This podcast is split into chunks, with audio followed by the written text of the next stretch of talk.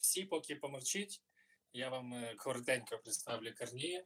Е, Карні це режисер, е, режисер першого мокументарі фільму в Україні. До речі, наскільки він перший, ми ще поговоримо. Бо у нас дуже модно називати все першим.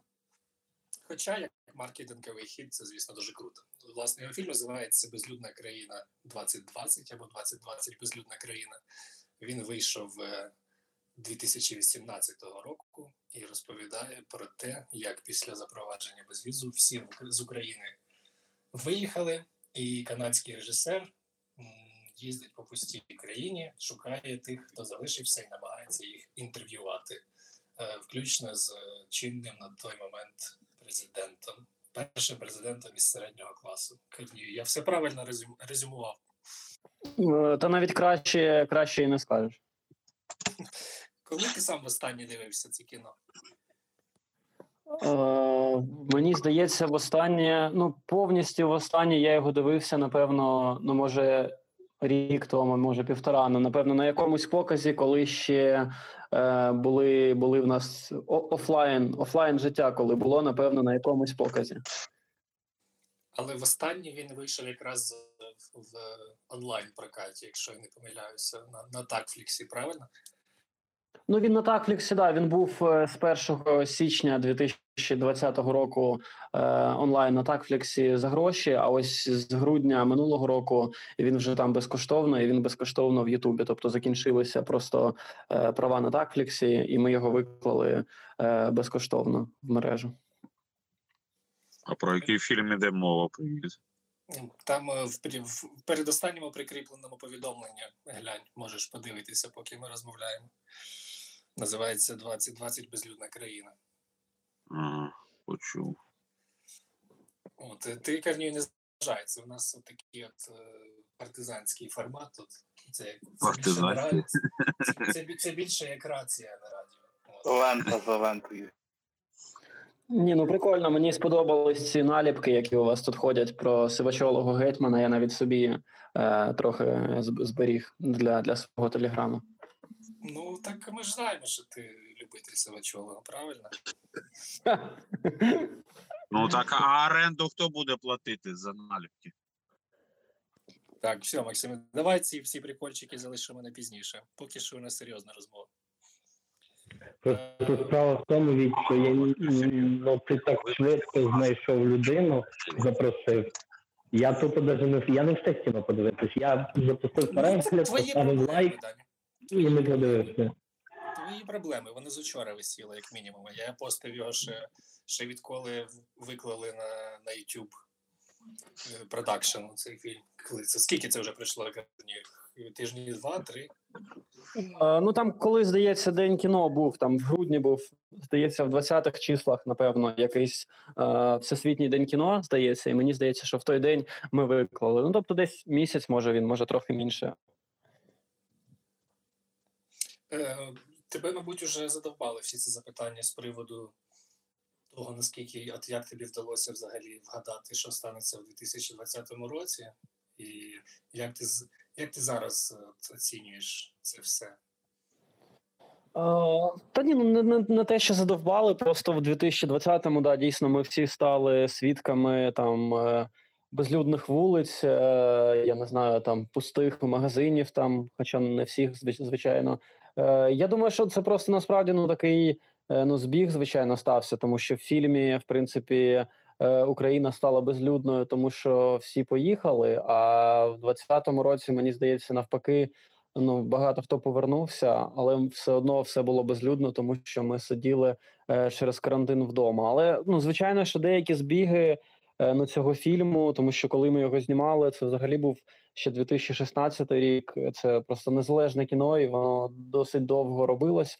І тоді, взагалі, е, коли там по сюжету фільму там нас президент президенти з середнього класу, е, тобто в 2016 році, напевно, мало хто там думав, що наступний президент може там бути е, якимось, грубо кажучи, як у нас прийнято казати, несистемним. І потім, коли звичайно фільм вийшов в 2018 році, і там тільки розпочиналася ця президентська кампанія. Тому мені здається, що звичайно ну дуже багато збігів якихось. Щось напевно нам в цьому фільмі вдалося нашою командою там передбачити може трохи. Але я не думаю, що ну я до цього ставлюся не так, як там до якогось там пророцтва, що тепер ну всі мають дивитися цей фільм, е, або там в минулому році мало дивитись. Просто деякі речі дійсно е, ну сталися такими, якими ми їх показали в фільмі. Мені здається, що ти в себе на Фейсбуці якось натякав, що Зеленський міг зіграти президента в твоєму фільмі. Це правда, і можеш трошки Да, це, це, да, да, да, це, це, це, це правда, це реально, це реальна історія. Тобто, це був, е, як я казав, 2016 рік. Е, Цей фільм, ну він ну, це така як безбюджетна форма кіновиробництва. Тобто, ми знімали вихідними е, там з моїми колегами, друзями, з якими ми працювали там на телебаченні, на якихось там рекламних проєктах. Е, Тобто, це повністю безбюджетне кіно, і ми запрошували туди різних там акторів, е, щоб вони знімались. Тобто, там кожен актор мав, грубо кажучи, там свої там 10 хвилин або там 8 хвилин окремий епізод. І була там роль е, в цьому фільмі такого президента України, якого обрали. Я зараз не згадаю, напевно, там у нас воно якось підписано там в 2018-му на позачергових виборах. І е, я хотів одразу хотів, щоб цим президентом в фільмі була якась медійна людина, яку всі там в Україні більш-менш знають, але яка не висловлювала там якихось своїх політичних амбіцій на той момент. І це був якраз от 2016 рік. Мені здається, вийшов тільки перший сезон цього серіалу Слуга народа. Я його подивився не, не сезон, а подивився трейлер. І я подумав: блін, як класно, якщо запросити, наприклад, Зеленського, і, наприклад, він погодиться, і можна буде в фільмі в моєму використати якісь кадри з цього серіалу, там з якоїсь там, типу, Верховної Ради, чи там з якогось там президентського кабінету, як хроніку таку, оскільки це мокюментарі, псевдодокументалістика. В мене, звичайно, коли ми знімали безбюджетний фільм, не було можливості там якісь масові сцени знімати, не було можливості знімати там в таких локаціях, які схожі на там на адміністрацію президента або на Верховну Раду. Тобто ця ідея була трохи абсурдною, але мені там вдалося через там знайомих, е, через друзів е, дістати емейл е, Володимира Олександровича Зеленського.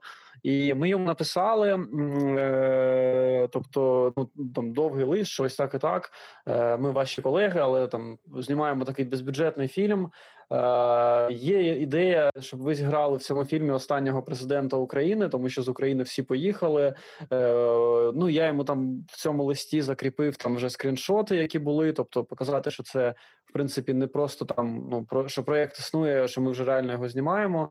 Тобто там якісь я знайшов цікаві кадри, можливо, навіть відеофрагменти, і закріпив. Да, я йому там і сценарій такий загальний, і опис цієї ролі. І ну я ну реально здивувався, тому що він відповів. Спочатку відповіла його помічниця, е, запросила, здається, якісь там мені здається, якісь дод- додаткові матеріали. Ми її надіслали, а потім відповів сам Володимир Олександрович. Тобто, ну я не скажу, що це була якась там супер жвава переписка, але, ну, але ми там кілька разів обмінялися листами. Він сказав, що йому цікаво, що ну прикольна ідея. е, Я не проти. Єдине, що типа проблема це я готовий безкоштовно, але єдина проблема це графік. Тобто, з нашого боку була проблема, що ми все знімали тільки в неділю, коли був вихідний, коли в мене був доступ там до, до, до всього знімального обладнання, до частини знімальної групи. А йому він казав, що ну, типа, ну в неділю, ну тобто, мало збігтися ці, ці фактори, мало зійтися, щоб і в нього неділя була там, хоча б півдня вільними, і в і ми в цю неділю могли знімати, тому що ми не кожної неділі могли знімати. Але якщо могли, то це була тільки неділя. І так ми переписувались, мені здається, ну кілька місяців. Може, це там раз на місяць було як був якийсь лист від нього або від мене. Тобто, ми намагалися згодити там цю неділю. Продовжував я паралельно знімати інші історії для цього фільму. І потім я зрозумів, що ну якось воно типу, дуже довго не складається. Е, Ми вже майже все відзняли. І я подумав, що може тоді не Зеленський, може хтось інший почав думати. І тут мені хтось сказав: слухай. А я ну просто питав там в когось з друзів, хто там знає, можливо, якихось відомих людей з телебачення, але в яких там немає якихось там політичних амбіцій. І мені хтось дав емейл Андрія Кулікова, ведучого свободи слова. Відомого журналіста громадського. Ну він на той момент вже здається не працював на свободі, але я там з дитинства пам'ятаю його ефіри. Він мені завжди дуже подобався. Я написав написав Андрію Колікову е, про цю ідею, і він теж мені відповів. Теж сказав, що йому цікаво, і якось ми з ним дуже швидко домовились, і в якусь неділю він він він зміг. Ми змогли. і Ми зняли цей епізод дуже швидко, тому що Андрій Куліков е, він виявився дуже, ну як мені здається, класним актором, людиною, яка дуже ну добре зрозуміла, що він добре ставиться. Е, добре, добре ну, може бути перед камерою, але він ще може ну бути досить таким Е, ну, креативним, вигадувати якісь інтер... цікаві образи. Тобто мені дуже сподобалось. Тобто, ми зняли цю історію з Андрієм Куліковим і Володимиру Зеленському. Ми більше не писали нічого дуже довго. Якщо ну, типа, я можу продовжити цю історію, в неї є невелике продовження. Ну, Або якщо я зайняв да? дуже Окей, цікаво, е... Е, да, і, і ця історія вона потім продовжилась насправді дивним образом, е, дивним чином, тому що мені десь може ми вже відзняли фільм, але я дуже довго його монтував. Е, дуже довго ми робили звук для нього, тому що знову ж таки все це було безкоштовно. Тобто, час йшов, і хтось мені і, і раптом мені телефонує моя знайома, яка знала про про цей фільм, який я знімав, і каже: Слухай, там зараз по телебаченню показують Зеленського. Е, його новий якийсь проєкт, і там все як в твоєму фільмі. Вона просто бачила якісь там робочі шматки. І я не повірив, думаю, ну як ну як в моєму фільмі? Вона каже: Ні, ну там реально типу, пустий Київ, тобто він там щось ходить, щось там він робить. І я думаю, ну а що ж вона могла побачити? Потім виявляється, що це. Ем, я почав шукати це в інтернеті. Це вийшов вже, здається, другий сезон Е, Слуги народу, і там в одній з серій дійсно цьому герою йому сниться сон, що він прокидається в пустому Києві, що всі поїхали з України. Він там бігає по по хрещатику. Він там бігає, я не знаю, по супермаркетах по пустих, по, по Борисполю, шукає людей, нікого не може знайти. І потім прокидається. Тобто, це такий ну хвилин, може 15 такий епізод е, з однієї з серій. І я насправді тоді ну ну реально офігів. Ну, типу, тому що я думаю, блін, ну як же так? Це ж ну реально дуже схоже на те, що було в нас. Е, ну те, те, що ми знімали, і те, що ми йому надсилали. І я подумав, що ну потрібно якось все таки ну вияснити цю ситуацію, тому що якось дуже багато збігів. Там ну просто я йому надсилав прямо скріншоти, які ми вже знімали з фільму, і там ну ну прямо ну я не можу сказати, що там кадр в кадр, але ну там якісь моменти були ну реально схожі. Ну звичайно ж в них можливість там на е, завдяки комп'ютерній графіці там очистити хрещатик від людей, від автівок. Тобто в них там все так було дорого по багатому зроблено, якісно, не так як в нашому фільмі на колінках. Ну, ми йому написали знову ж таки. Здається, той лист не відповів вже не він. Відповіла знову його помічниця. Е, сказала, що ми в кварталі дуже дуже Е, уважно і дуже е, ну, поважаємо авторське право. Тобто, звичайно, що ми жоден сценарій ми не можемо використовувати без якоїсь іншої згоди. Ми нічого з ваших там ідей не брали. Ця проста ідея. Це був 17-16 рік. Ця ідея, що ось нам дадуть безвіз, і і всі поїдуть. Е, хто останній буде вимикати світло в Борисполі? Вона типа вітала в воздухі. Ця ідея. Тому е, ну до нас е, ми ваші ідеї не крали. Тому, якщо ви хочете якось далі розбиратися, ми будемо типу, розбиратися також, але ну, типу, знаєте, що ми вас нічого не вкрали. І е, насправді ситуація ну на цьому в принципі закінчилась, тому що е, ну є така штука, да, як авторське там право там в кіно. Тобто, в мене цей сценарій, е, все це воно в мене не було е, ну якось там зарезервовано, як авторське моє право на цей сценарій. Тобто я нотаріально це не завіряв. Я в принципі до того ніколи такого не робив. Коли ну типу, я просто ніколи не боявся надсилати там сценарій акторам. Ну тому що актори це ж ніби теж творчі люди, всі е, з однієї, грубо кажучи, тусовки.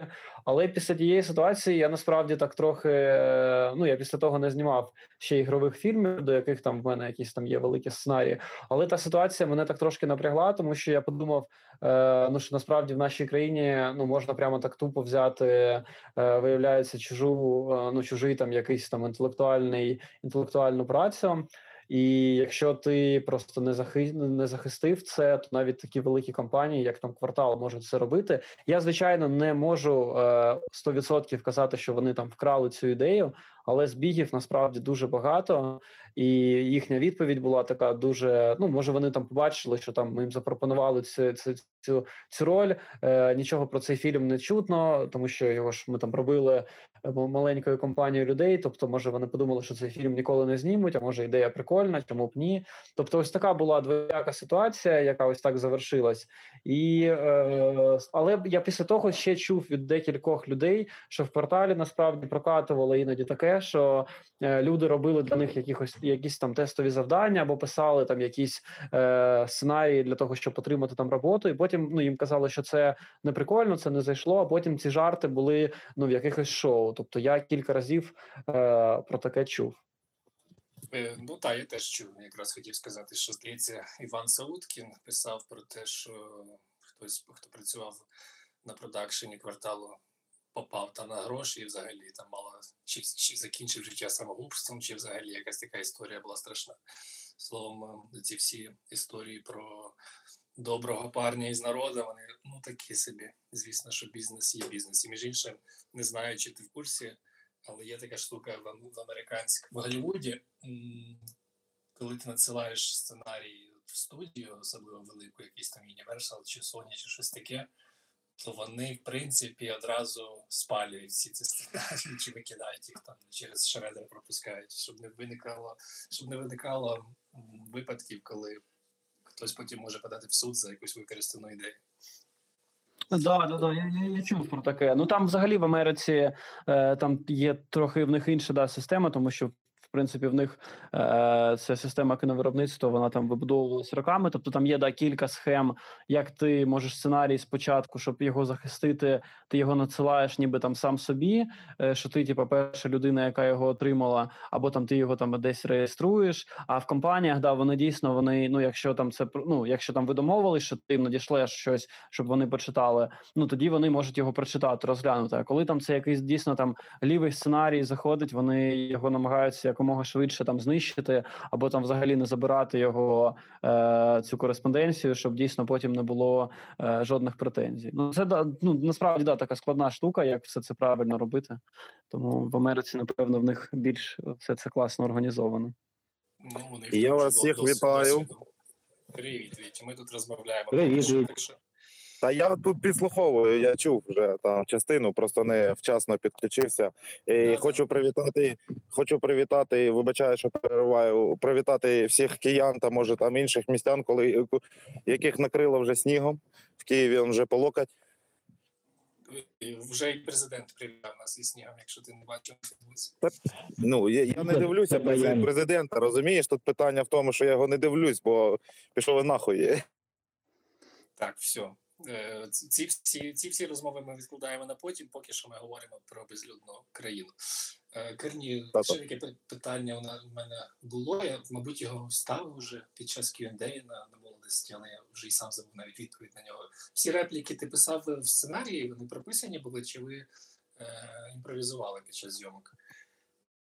Е, Ну, десь відсотків на 80 е, ну, все було написано. Тобто, звичайно, що коли ми вже там розбирали е, з актором вже якусь е, там роль, е, ну, звичайно, що в процесі якогось такого живого спілкування, коли ми починали знімати якісь фрази, які здавалися вдалими е, ну, в текстовому форматі, е, вони, коли людина їх промовляла, вони ставали не дуже вдалими, і ми щось по ходу змінювали. Але ну я думаю, відсотків 80-85 е, кожна новела, в принципі, як була написана, так і була знята. Ось, до речі, єдине, ну єдина напевно, єдиний епізод, який дійсно досить е, ну сильно ми переписали.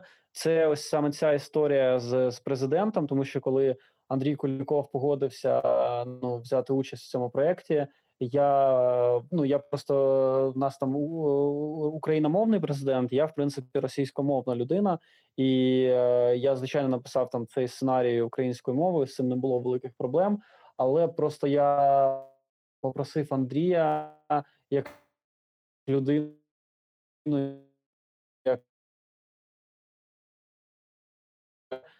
з ним з президентами і з політиками.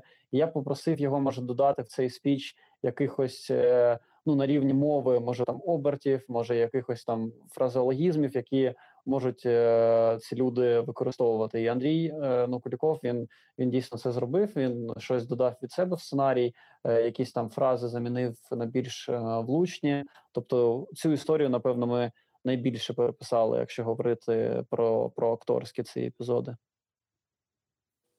Всі всі актори працювали безплатно, я так розумію, чи ти їх якимось чином зацікавлював? Ні, абсолютно всі. Ні, абсолютно абсолютно всі люди ну безкоштовно знімалися в цьому фільмі. Тобто, ну в мене просто не було там якихось е, ну можливостей заплатити. Тому ну ми одразу всім казали, е, починаючи від просто там когось з моїх друзів, хто був схожий типажем на людей, які зіграли там на, на людей, які написані в цьому сценарії, і закінчуючи навіть е, ну Андрієм Куліковим або Зеленським, якому ми також це пропонували. Тобто, перша ну була просто перша, ну щоб одразу людина розуміла про що йде мова, що це. Ну, що нема можливості заплатити, тобто це один знімальний день. Ми всі епізоди знімали акторські, один актор, один знімальний день. Тобто, що це там, ну це там або 5 годин тривало, або 6, або 10. Тобто, ну я не думаю, що не більше там ніж така звичайна зміна в кіно, яка триває там 10-12 годин. Я не думаю, що ми колись знімали довше, але не було просто можливості да заплатити. Тобто, ну в принципі, всі погоджувались. Не було напевно жодного. Тобто, деякі актори, яким був там цікавий цей проект, або навпаки, не цікавий. Е, Ну ніхто прямо не сказав, що він там не цікавий саме через те, що нема можливості заплатити. Тому ну в принципі всі погоджувались на такі умови. А це не спричиняло таких проблем е, в сенсі креативного підходу саме, коли людина працює безоплатно, може виникнути відчуття, що от, а давай я знаю як краще, що зараз я зроблю, бо я ж сам ніби за себе відповідаю. Тебе не виникало проблем під час роботи в такому плані. Ну, ми знімали це майже все в 2016 році. Тобто я зараз задумався, що майже 5 років тому, можливо, я дещо не пригадую, але мені здається, що ні, такого ну такого точно не було ну відкритих таких ситуацій, що людина показала, е, я знімаю знімаюсь безкоштовно, тому я краще знаю, що робити. Тобто такого точно не було. В принципі, з з багатьох акторів в цьому фільмі ну десь так відсотків 20-30 це мої друзі, е, просто там з різних сфер. Е, хто хтось пов'язаний з кіно, хтось не пов'язаний. Тому ну в принципі, ми там плюс-мінус були там одного віку. Е, ну для них е, ну вони так таких ситуацій не створювали. Що стосується професійних акторів, які там знімалися, тобто там знімалися від акторів, які там знімаються дуже багато там в українських серіалах, до там театральних акторів, як, як наприклад, там у нас знімався народний артист України е, Олексій Петухов. Він там багато багато десятиліть працює в театрі імені Франка в театрі Франкада, і він е, ну, типу, ну це потужний там актор старої школи. Він просто він казав, що я ніколи не знімався там в фільмах в псевдодокументальному ну, кіно. Для мене це цікаве, цікавий досвід. Тобто він безпроблемно це погодився, і він казав, що я просто не розумію, як це взагалі буде виглядати, тому що він там звичайно звик до іншого підходу кіновиробництва, коли дуже багато людей, дуже великі камери. Е, ну яких якісь там окремі декорації побудовані. А ми все знімали в принципі ну в якихось реальних приміщеннях або на реальній натурі. І він, звичайно, трохи здивувався, коли ми просто двома маленькими там камерами їх дуже швидко ну, поставили і якось дуже швидко зняли цей епізод. Він е, ну він там кілька разів перепитував: а чи дійсно все нормально? Може там, типа, треба ще щось, зробити? А там воно точно, типа, ну записалось, тому що ну він такі камери, наприклад, на той момент не бачив, тому що він більш театральний актор. Е, тобто, ну можливо, ну тобто, майже там всі актори, які не були моїми друзями, вони були старші за мене. Тобто, там мені на момент зйомок було здається, наскільки 25 років, да і можливо, вони просто щось як більш досвідчені люди в кіновиробництві могли мені. Ну, навіть не те, що ну може так трохи підказати, трохи дати, ну трохи намікнути, що ось може, давай я зроблю так, може це буде прикольно, або давай знімемо один варіант такий, або один такий. Можливо, такі деякі моменти були, але щоб щось це було таке відверте, що типу, ти мене запросив, це безкоштовно, тому я зараз покажу, як треба робити кіно. Ну такого точно не було. Окей, якщо ми вже заговорили про акторів і власне про про ролі, е, які представлені у фільмі. Така розкладка вийшла. Я зараз з Вікіпедії дивлюся, щоб не переплутати. Є президент, це очевидно, є російськомовна фотомодель родом зі Львова. Це так у Вікіпедії написано. Хоча, в принципі, всі, здається, герої російськомовні, крім президента. Е, Бухгалтерка, чиновниця з Запоріжжя, китайський дослідник, е, заблукалий проросійський бойовик, е, фрілансер, блогерка та it фахівець, інженер з Одеси, і бізнесмен, і коментатор вчений ще Олексій Петухов його е, роль зіграв. Ти закладав одразу якусь е, метафору саме такими персонажами? Чи ти підбирав вже під типажі ну, якісь ролі, з якими тобі було б зручніше працювати? Ну, більш більш інтуїтивні діячі? Е, Ну, я е, намагався, напевно, коли писав сценарій, я розумів, що в принципі просто напевно е, можна було б зняти про, про якихось більш цікавих, напевно, персонажей, персонажів цей фільм, але я просто розумів, що не буде якоїсь такої суперможливості там знімати в якихось там може дорогих декораціях, або в мене просто там не буде там доступу до якогось там унікального реквізиту. І тому я просто напевно, коли писав сценарій, зібрав е, все, що було ну в голові, зібрав все, що є навколо мене, які ну доступ до яких там локацій там в мене може бути. Наприклад, там в мене там друзі працювали на на артзаводі платформа, який в той момент там активно почали проводити е, вечірки, різні заходи вихідними. Там були прикольні такі складські приміщення, які в принципі були від, ну, відреставровані. Тобто там щось можна було знімати. Потім я зрозумів, що в мене подруга. Е, ну вона, керує таким е, ну магазином. Е, Ну, це навіть не бутік, таким як магазин галереєю дизайнерського одягу. Тобто я розумів, що може бути доступ там в таку локацію, наприклад, і тому е, ну і так далі, і так далі. Тобто, я таким е, таким чином я напевно просто збирав навколо себе е, ну можливості, які в принципі можуть бути, і вже виходячи з цих можливостей, я розумів, які персонажі можуть бути там в цих локаціях. І вже ну знову ж таки відштовхуєш вже від цього. Я намагався створити цих ну цих героїв для фільму, яких я точно міг би зняти. Тобто, там була історія. Ну єдина історія, яка така, ну яка там мені була потрібна. Я точно хотів, щоб вона була у фільмі, від якої я ніколи не міг би не відмовитися, яку я хотів там зняти. Тобто, я все б зробив, щоб знайти цю локацію. Це якраз історія про цього російськомовного там бойовика з ДНР, який там шукає бандерівців і укрів, які поїхали з України. Е, Він не вірить, що вони всі поїхали. Як він каже, що їх всіх взяли на запад. Е, Тобто, ця історія я розумів, що вона 100% має бути в фільмі, і е, потрібна якась така заброшка або якийсь може військовий полігон. І ми навіть ну знайшли навіть там полігон через знайомих військових. Вони ну так поставились також ну нормально до цієї ситуації, тобто видали нам там. Е, е, Весь реквізит, який був е, потрібен для, для для, цього актора, і ми цю історію також зняли. Тобто, в принципі, ну майже все було закладено на рівні сценарія. Сам сценарій він був закладений. е, Ну він відштовхувався від можливостей, які могли бути.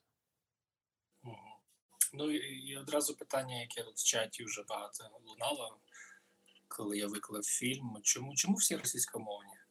Здавалося б, що має, має залишитись хоча б один якийсь такий от ультрапатріот, який би не виїхав. ну, на- на- насправді це е, найулюбленіше, найулюбленіше моє ну, моє улюблене питання, а не про, пусті вулиці. Е, Справа в тому, що е, ну дійсно це, типа, ну як на мене, це дуже слушне ну зауваження, чому всі російськомовні, але ну насправді в фільмі є україномовні персонажі, окрім окрім цього президента. Ще там україномовний експерт з питань міграції, якого грає е, Гліб Буряк. Е, ну, деякі персонажі вони дійсно, ну типа, тобто, це ну вони обумовлені там е, цією російською мовою, тому що там, наприклад, цей бойовик з ДНР, якщо б він би розмовляв українською, це було б дивно. Але насправді є там питання, наприклад, до дівчини, яка модель зі Львова, яка російськомовна. Хоча я особисто знаю багатьох людей, звичайно, у Львові. Це велике місто, де люди також розмовляють російською мовою. Але це вже таке, це вже напевно деталі. Якщо говорити глобально, е, коли я писав цей сценарій, я розумів, що на більшість, е, що більшість акторів в цьому фільмі це будуть не актори, це будуть, напевно, там якісь мої друзі, знайомі, які е, більш-менш можуть бути природніми перед камерою, які можуть бути, яким може бути цікаво взяти участь в такому проєкті. І так виходило, що просто більшість, ну напевно, ну людей е, там з мого е, середовища, з е, там з мого кола спілкування, я розумів, що більша частина, більша частина вони російськомовні. І тому, коли я вже розумів, що, наприклад, там конкретно ось ця людина, наприклад, я не знаю, там Віктор, мій друг, який там грав роль цього інженера з роботами, коли я йому розповів про цю історію, він сказав, що ну йому було б цікаво взяти участь в цьому. Я знав, як він поводиться перед камерою, тому що ми там робили там кілька ну різних так маленьких е, зйомок. Я бачив, що він в принципі досить природньо виглядає. Е, але він російськомовний. Я розумів, що він в принципі ну не актор. Тобто для нього буде дискомфорт. В принципі, ну ці зйомки е, це буде стресово, тому що це буде стресова ситуація. Буде багато навколо людей, яких він не знає. Ми будемо все знімати дуже швидко, тому що е, ця локація, на яку нас пустять, напевно, в нас будуть якісь обмеження по часу.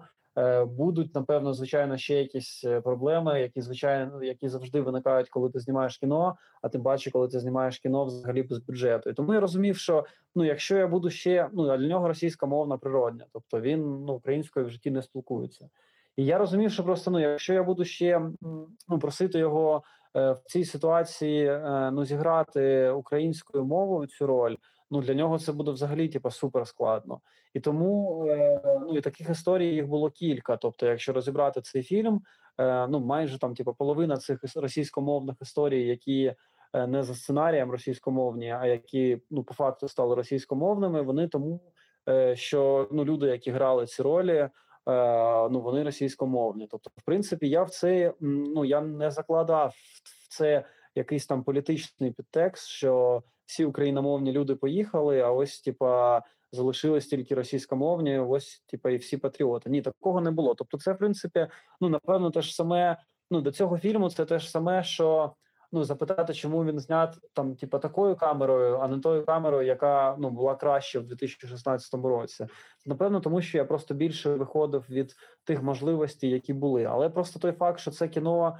Е, Ну, хочеш, не хочеш, воно все одно політичне, е, воно якось е, зіштовхується, дискутує з нашою реальністю українською. То звичайно, ну це питання, воно ну цілком е, ну адекватне і воно цілком зрозуміло. Я потім багато разів думав, що в принципі, напевно, все таки було потрібно. Напевно, було ну було потрібно знайти когось все таки україномовного на якійсь ролі, щоб людині було це легше, щоб україномовних е, персонажів було трохи більше в цьому фільмі.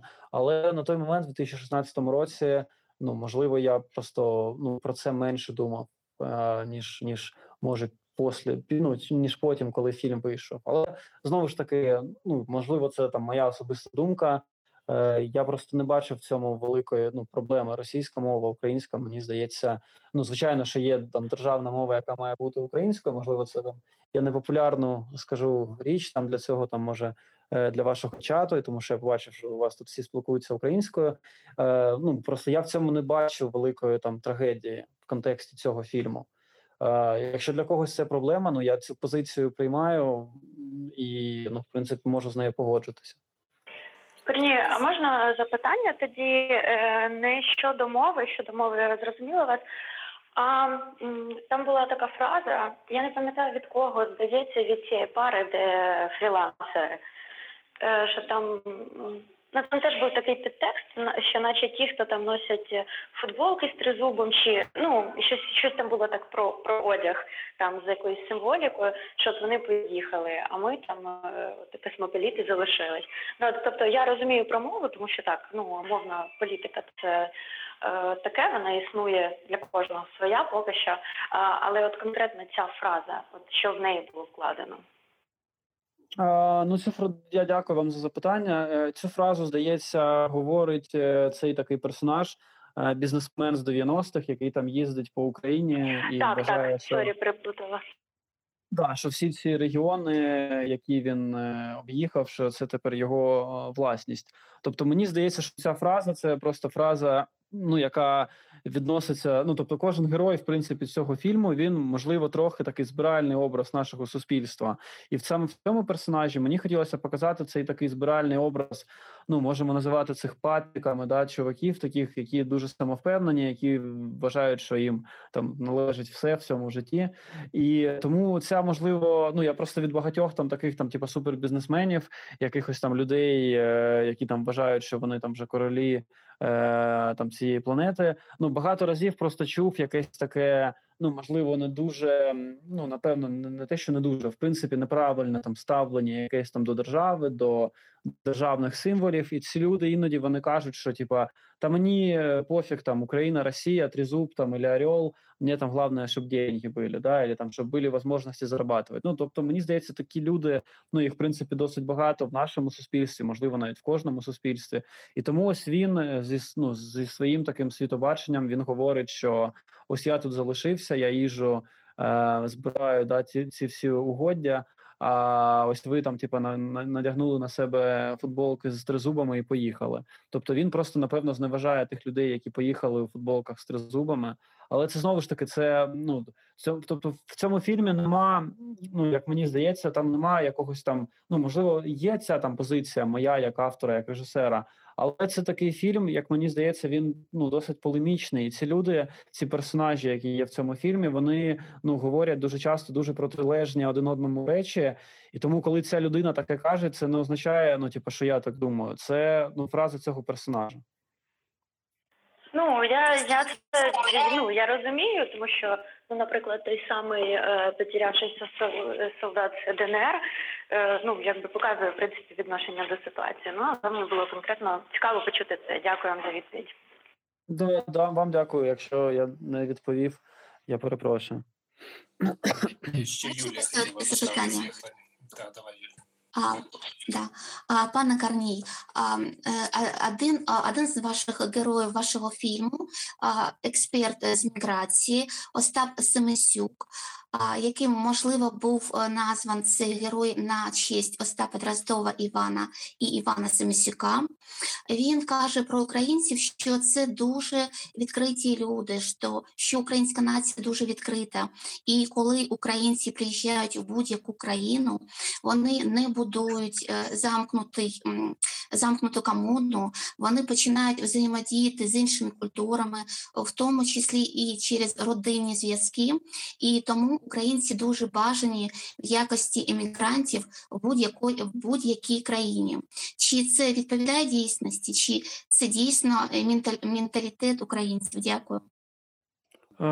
Дякую вам. Ні, насправді ну його це ім'я Остап Семисюк. Це ну повністю ну вигадане ім'я і прізвище. Мені просто е, хотілося, щоб він е, щоб цей персонаж був трохи Е, трохи схожим на на представників, напевно, української там діаспори, які живуть за кордоном, які продовжують там використовувати якісь там для нас може трохи дивні оберти в українській мові, які там мають е, такі українські красиві ім'я імена, як там Остап. Тому ну це просто збіг.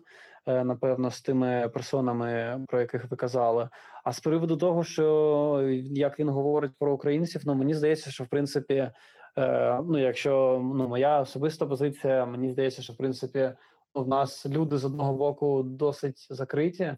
Тобто, в нас таке ну закрите суспільство. Ми в принципі такі. Ну ми не не такі, як там я не знаю, там южані, да, як там італійці, які дуже там відкриті, е- постійно посміхаються. В них добрий настрій. Я думаю, на це просто ну, багато факторів впливає взагалі на нації, чому вони самі такі, якими вони є. Ну з моїх особистих спостережень, мені здається, що українці, в принципі, не дивлячись на те, що ми такі, може, трохи північний народ. Е, навіть сьогодні погода про це говорить. Що ми все таки ну досить відкриті і ну дійсно не конфліктні, тому що ну я не я думаю, що українці ну досить така, ну насправді ну е, миролюбіва нація. Тобто я ну навіть історично не пам'ятаю, щоб там українці ну звичайно були моменти, але в принципі, щоб ми там були якоюсь такою дуже жорстокою нацією, там навіть до наших сусідів, до наших ворогів. Мені здається, що все-таки ми досить м'які. То питання було про інтеграцію, по-моєму, більше. Чи, Чи правда, на вашу думку, що українці за кордоном швидше інтегруються і асимілюються в інші культури? от, ніж інші якісь народи. Е, ну, я можу сказати тільки, я просто ну, не був е, ну, мігрантом, я за кордоном ніколи довго не жив. Е, Я про себе не можу сказати. Я можу сказати тільки про, про людей, яких ну тільки про українців, яких я бачив е, за кордоном. Е, мені здається, що ну, в принципі, ну, питання інтеграції воно дуже змінилось е, ну, останніми роками. В принципі, про цього ну, про це йде мова в цьому фільмі. Що якщо людина там навіть там 100 років, 50 років, це напевно навіть там 20-30 років, коли тільки ми отримали незалежність, їхала за кордон, то це дуже часто е, ну, означало, що це напевно ну назавжди да, людина їде. Зараз такий сучасний світ, е, ну такі можливості. Ти можеш дуже ну ти в принципі можеш там жити в Берліні або там в Варшаві, але все одно дуже швидко і дуже часто приїжджати в Україну. І мені здається. Від цього змінилась взагалі ця міграція. Що зараз люди вони все одно досить часто наїздами бувають вдома, і вони напевно зараз ну не розривають так свій зв'язок там з Україною, і напевно не так е, глибоко входять в інші суспільства, як це було раніше. Тому що ну там 50 років тому, якщо ти якось втік, я не знаю, там з радянського союзу і потрапив там до Канади або до Америки, або навіть до Західної Європи, ти розумів, що напевно тут не буде дуже багато українців. Тут не буде там, ну тобто є звичайно осередки, але їх там не так багато. Тут не будуть там кожного дня приїжджати, кожного тижня приїжджати там, я не знаю, Сергій Жадан з концертами, е, або там е, Океан Ельзи, або там ще якісь українські групи, або в кінотеатрах не будуть влаштовувати там вечори українського сучасного кіно. І тому тобі напевно було потрібно асимілюватися ну швидше і швидше ну входити в те суспільство. Зараз, коли е, ти живеш, я не знаю. Ну я просто можу знову ж таки на прикладі моїх знайомих, які живуть в Берліні, українці. Вони там майже ну інколи приїжджають в Україну. Але в принципі вони живуть там, але вони відвідують там вечори українського кіно. Вони ходять на концерти українських музикальних груп, які дуже часто приїжджають в Берлін. Тобто, звичайно, в них коло спілкування це ну, німці, мешканці Берліну, інших національностей, але все одно зараз можливості комунікації дозволяють тобі там знаходити спільноти, знаходити українців в твоєму місті, в твоєму районі.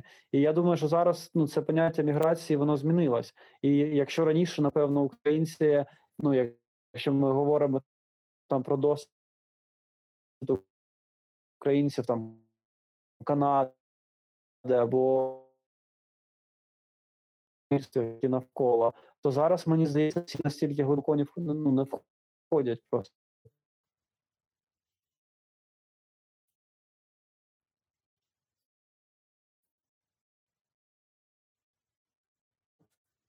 Ну,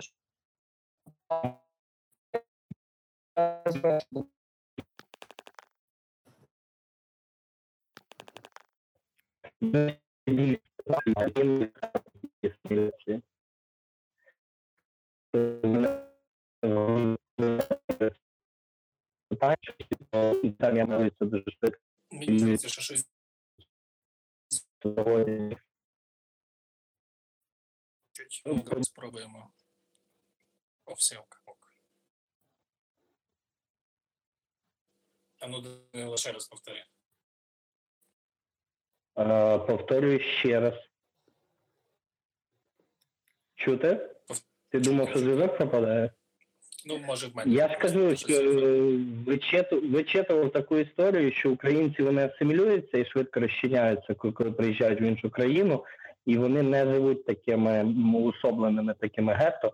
А якби ну ті самі наші сусіди росіяни, то вони люблять пожити і по 50 років, от навіть ті, що вирвали з радянського союзу, не вчити мову країни, в якій вони живуть, і так далі. І так далі. Я якби про це думав. Але насправді так. Тобто інтернет, лоукости, навіщо так інтегруватися, якщо ти можеш сісти і там за яких 200 євро чи за 300 полетіти додому. Ну це ж не проблема. Ну, мені здається, що така ця особливість українського народу також пов'язана з відсутністю державності протягом багатьох, століть. І звісно, що ми еволюційно більше, більше ну, відкриті для того, щоб асимілюватися в інше суспільство. Так само, як і існує теорія, яка говорить про те, що е, представники африканських країн, наприклад, набагато швидше асимілюються ну, там, в Західній Європі, в будь-яких усталених країнах, через те, що в них також не було таких державних традицій. Ну і я думаю, що це з цим пов'язано в першу чергу. Але але ми це виправляємо потихеньку. У мене до Корнія, мабуть, ще останнє питання перед тим, як ми або закінчимо, або е, ваші запитання прозвучать ще. Е, Корній, ти родом з Донецька, я думаю, що це варто також сказати. І е, сама ідея фільму взагалі пов'язана з твоїм вимушеним переїздом до Києва, чи це відбулося якось паралельно і абсолютно аполітично? А, ну так, да, я, я насправді з Донецька, е, але е, я не можу сказати, що я ну, вимушено звідти переїхав, тому що я приїхав до Києва ще в 2012 році. Тобто, це було, е, ну, е, грубо кажучи, там сплановане рішення одразу, там майже одразу після університету. Я просто хотів жити в Києві, і ну, в мене була можливість пропозиція приїхати і працювати е, сценаристом на телебаченні. Тому е, ну, мій там переїзд він був продуманий. Я переїжджав не так, як переїжджали там люди е, в 2014 році, навіть там мої близькі, мої родичі, мої друзі, для, ну, для яких це дійсно стало ну, серйозною травмою. Е, Тобто я не можу сказати, що для мене це не травма, тому що я все одно, хоч я там в 12-му переїхав е, в Київ, але все одно я досить е, ну, часто відвідував е, Донецьк, відвідував рідних. е, Ну я ну, намагався там раз на кілька місяців завжди з'їздити додому. Це було нескладно з Києва зробити. Е,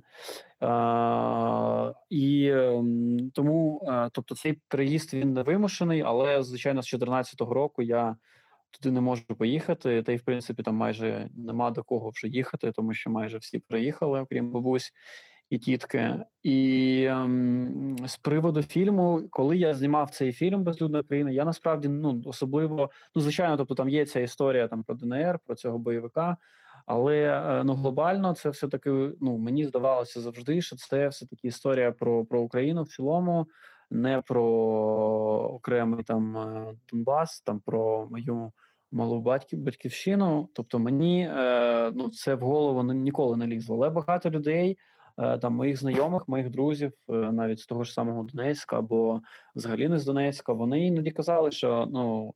Що нам здається, що типу, типу, ти в цьому фільмі говориш про Україну, але насправді ти говориш е, про там про проблеми, про те, що пов'язує тебе насамперед з Донбасом. Е, що він там для багатьох зараз став безлюдним. Е, всі, хто там є, з ними в принципі нема про що ну, говорити. Тобто, да, є така думка. Е, тому я не знаю, я цей фільм е, ну не закладав. Тобто такі такі меседжі. Можливо, воно десь ну підсвідомо. Ну, воно там десь ну вистрілює іноді, але тобто я цього не планував робити. Для мене все таки це історія про, про безлюдну Україну, а не про Донбас.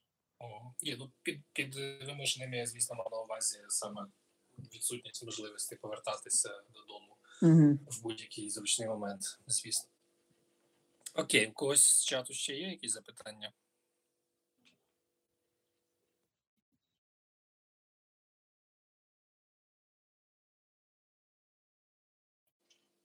Ну, Якщо запитань немає, Питання. ну давай, Вітч, давай. А, м, е, чи не було такого відчуття? От ну ти кажеш раніше переїхав, е, ніж е, ну, почалася війна. Е, чи було в тебе почуття, що типа тобі вже нема куди повертатися, якщо що?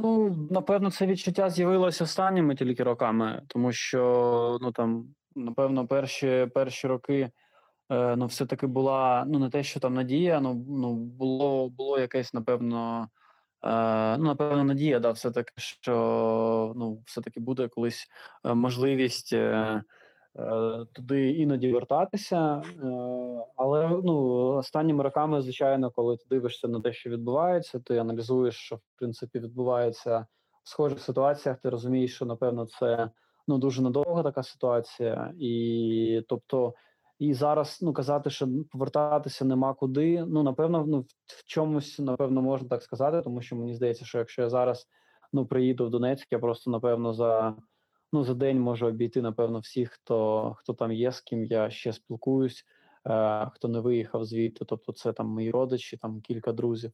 Тому що все таки там я думаю, 90% людей вони поїхали. А ну саме для мене е, ну місто, де я там я живу. Ну, це насамперед це такі люди, з якими я спілкуюся. Якщо цих людей там вже нема, то в принципі я не буду там, я не знаю, там ходити там і цілувати там вулиці або там асфальт і казати, що я так за цим всім скучив. Ну, звичайно, є якісь там е, суто географічні да е, локальні штуки, за якими ти іноді там сумуєш. Ну тобі б там, звичайно, хотілося б, я не знаю, щось знову побачити, якось якийсь там район або частину якоїсь там вулиці, або там якийсь двір. Я не знаю, де ти футбол грав. Але це ну щось таке дуже ну, такі маленькі відчуття. Тобто, ну найголовніше це звичайно люди. А людей, е, з якими я там багато спілкуюсь, ну їх там зараз майже не лишилось. Тому напевно можна сказати, що повертатися ну нема куди. Напевно, так. У мене ще одне. У мене ще одне питання. Може, я прослухав, може хтось ставив до ну створення цієї стрічки. Ну е, що в тебе в житті відбулося? Що ну, ти вирішив цю стрічку якось ну от е, зняти, відзняти сценарій, написати. Тобто, якісь були передумови, відчуття, е, що саме трапилось в житті, що от е, ти побачив, що це треба відзняти. Е, ну, я думаю, коли я починав працювати над цим фільмом, це був самий початок 2016 року. Якраз мені нещодавно Фейсбук пригадав, що 5 років тому там якийсь січневих е, в один з січневих днів ми розпочали саме зйомки. Ем, тому що трапилось, ну в принципі, ну в мене особливо нічого такого не траплялось. Єдине, що можливо, це був 16-й рік, і я побачив, можливо, навіть е, якось це може ця ця тема ну, пересікається з тією темою, яку ми обговорювали кілька хвилин тому. З Донбасом я побачив, що напевно не те, що в країні нічого доброго не відбувається. Я просто побачив, що е, ну якось навколо багато людей, е, напевно, після підйому майдану після 2014 року багато людей напевно зневірились трохи. Може не трохи в своїх силах, може в суспільстві, може в країні, може в владі.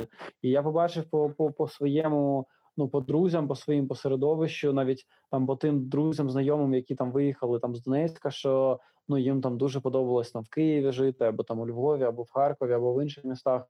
Але багато хто з них е, почали замислюватися про те, що ну потрібно може виїхати взагалі з України, якщо зараз є така можливість, що в нас якось все дуже ну не дуже там ну, добре, грубо кажучи, відбувається. І навіть там мої друзі, там кияни, знайомі, в яких там ну не було там такої проблеми.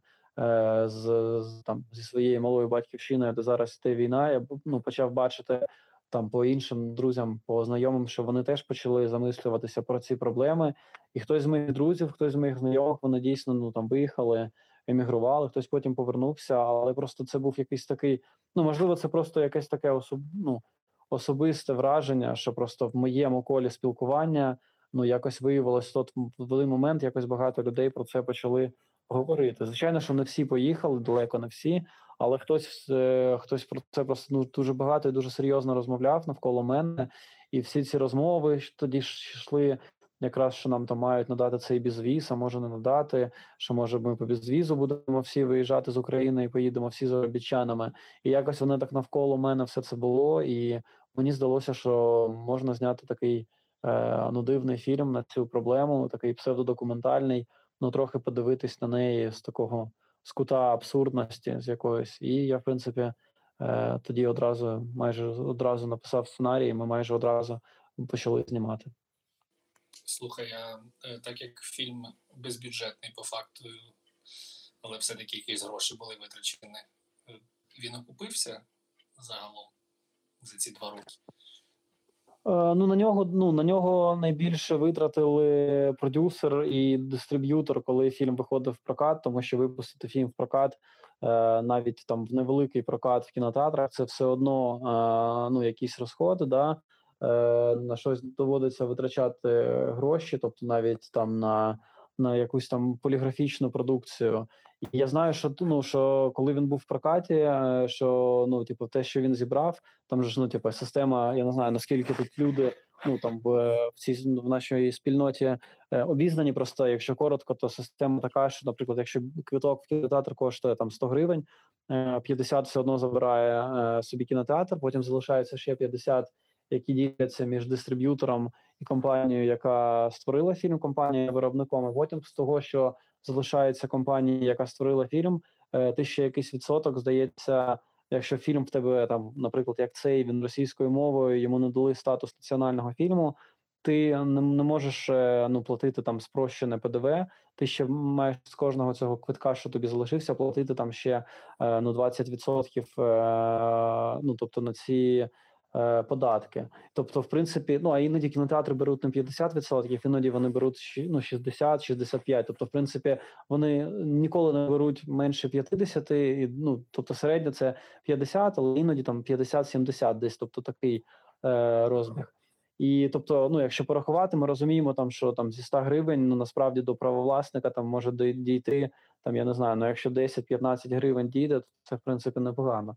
Ну я знаю, що просто люди, які вкладали гроші саме там в прокат цього фільму, що вони просто їх всі повернули. А якісь гроші саме прибуткові пішли вже коли вже був не прокат в Україні, коли був цей онлайн прокат на Такліксі. Він цілий рік був на Такліксі, тобто його за рік подивились. Ну там більше тисячі квитків було через інтернет придбано на цей фільм, тому що в перші місяці пандемії якраз був цей спалах такий знову інтересу, е, зацікавленості до цього фільму. І ще в нас були, е, були ще платні покази, коли, наприклад, ми показували фільм на кінофестивалі в Чехії. Вони дуже хотіли його показати. Я туди їздив з фільмом, і вони ще ну, платили кошти навіть ну, за показ. Тобто іноді кінофестивалі, е, деякі навіть ну, сплачують якісь гроші за показ фільмів.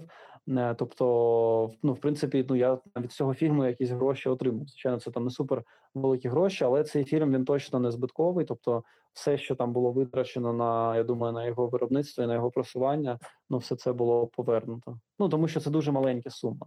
Тому що ну я думаю, що на зйомки ми витратили впродовж там року, коли ми його знімали. Я думаю, там може тисяч десять гривень. Тобто, це паливо, піца, вода на майданчику, тому що в нас дуже маленька знімальна група, мало людей. І, в принципі, ці всі витрати вони були такі. Ну, це було просто якісь там практичні речі. Е, замовити просто там піцу на 5, на 5 людей, щоб ми там поїли. Або там, якщо ми з однієї локації їхали на іншу, і поруч не було метро, а в нас було багато техніки, ми просто викликали там таксі. Хоча ми намагались навіть на метро більше е, користуватися, тому що навіть ну цих грошей їх було не так е, багато. Ну, з, з такими успіхами ти скоро будеш проводити майстер-класи, як зробити прибутковий український фільм. Бо я думаю, що один, один із небагатьох, кому це в принципі вдалося. От е, в мене ще бліц невеличкий є, але перед тим я хотів сказати для всіх, е, хто зацікавився Корнієм і його творчістю, що зараз на Такфліксі є новий його фільм, який називається Київ е, Поїзд Київ війна. Всім рекомендую зайти на сторінку Такфлікса і переглянути. А бліц у мене такий. Давай назви три улюблених українських фільми часів незалежності. М, Три улюблених українських фільми часів незалежності. Я думаю, Крім що своїх. крім Сойда, я хотів якраз два назвати, третій я б вже когось пригадав би. Е, ні, насправді ну мені дуже подобається е, ну, творчість людини, з якою я трохи працював як монтажер, яка мене дуже багато навчила взагалі ну, в плані там безбюджетного кіно, незалежного кіно. Я можу цю людину назвати навіть своїм вчителем. На жаль, останніми роками його фільмів якось не дуже багато виходить. Це Олександр Шапіро, такий режисер незалежний український. Він дуже багато знімав там років 10 тому. І я коли там переїхав Київ е, на кількох його проєктах працював. е, Ну тобто він мене дійсно дуже багато чому навчив. І мені дуже подобається його фільм. е, Він російською мовою називається Путіводітель. Українською це буде путівник, напевно. Да? Це фільм 2004 року про, про Київ. Тобто, це ігрове кіно. е, Там новели такі про, про, про Київ, такий з середини нульових. Я цей фільм подивився, ну може там років за п'ять, коли він вийшов. Тобто, може там в 2005, 2009, 2010. Тобто на той момент він був ще е, досить актуальний. Мені в принципі здається, що він і зараз насправді актуальний. Я просто його кілька років не дивився. Е, Його можна знайти в інтернеті, напевно, не дуже в класній там якості, але це, ну як на мене, ну кіно, яке. Е, ну, якось передає там дух Києва. Ну, можливо, мені так здається, тому що я не киянин, хоча дуже давно вже тут живу. Але режисер в цього фільму в цьому він фільмі навіть мій будинок є в одному кадрі, так що да, я схвалюю твій вибір. Да, ну тобто, це це, це така. Ну це, такий український артхаус, незалежне українське кіно. Е, ну мені воно дуже подобається. Саме цей цей фільм «Путіводитель». Ну, взагалі багато фільмів е, ну, Шапіра мені подобається, але ну це напевно мій найулюбленіший. Тобто я назву його. Е, Потім мені дуже подобається фільм додому. Е, Я його нещодавно подивився. Якось я відкладав, відкладав. А ось нещодавно його показували по по телебаченні, по по ЮА Суспільне. Я там його подивився. Мені дуже сподобався. Мені здається, це дуже ну класний такий ну ігровий фільм. і Його зняв ну дуже молодий режисер. І тобто я чекаю вже на наступний фільм Романа Алієва. Мені здається, він ну дуже класний. Е, ну, Як в цьому першому я бачив його короткометражки, але просто цей фільм це якийсь такий супер крок ну, вперед. Мені здається, у нас дуже класний режисер є саме ігрового кіно, який може знімати такі е, драми. Ну мені здається, це дуже класний фільм. Ну, і цей третій- фільм- цей, треба сказати, що цей фільм також був в, одному з конкурсів Канського фестивалю, що вже саме говорить за. Да, ну зв- зв- звичайно, да. Він там зібрав купу нагород. Е, ну тобто, але як на мене, це ну не тільки таке фестивальне кіно, яке може там комусь складним бути. Ну мені здається, це по-перше, дуже такий емоційно потужний фільм. Ну там дуже складна історія, і вона теж трохи політична. Ну мені дуже сподобався цей фільм. Е, що стосується третього. е, Третій фільм. То в нас же останніми роками, в принципі, досить багато було цікавих фільмів. Якщо говорити про третій, ну я навіть так, ну, перше, що в голову приходить, напевно, це, е, це щось, напевно, з документалістики української. Ну, Наприклад, там співає Івано-Франківськ тепло комуненерго. Мені сподобався дуже фільм Наді Парфан. Е, можливо, ну давайте я назву, наприклад, ну, його. В принципі, ну просто щодо третього потрібно подумати, тому що ці перші два, ну вони мені ну там, типа, супер, супер, супер подобаються. Це просто топ для мене. Ці два фільми, кожен по-своєму. А третій на третьому просто місці може бути багато фільмів. Тому давайте назвемо е, документальний співає Івано-Франківськ теплокомуненерго. Мені здається, його досі можна подивитись на такфліксі, якщо я не Да, помиляюсь. да, я думаю, він там.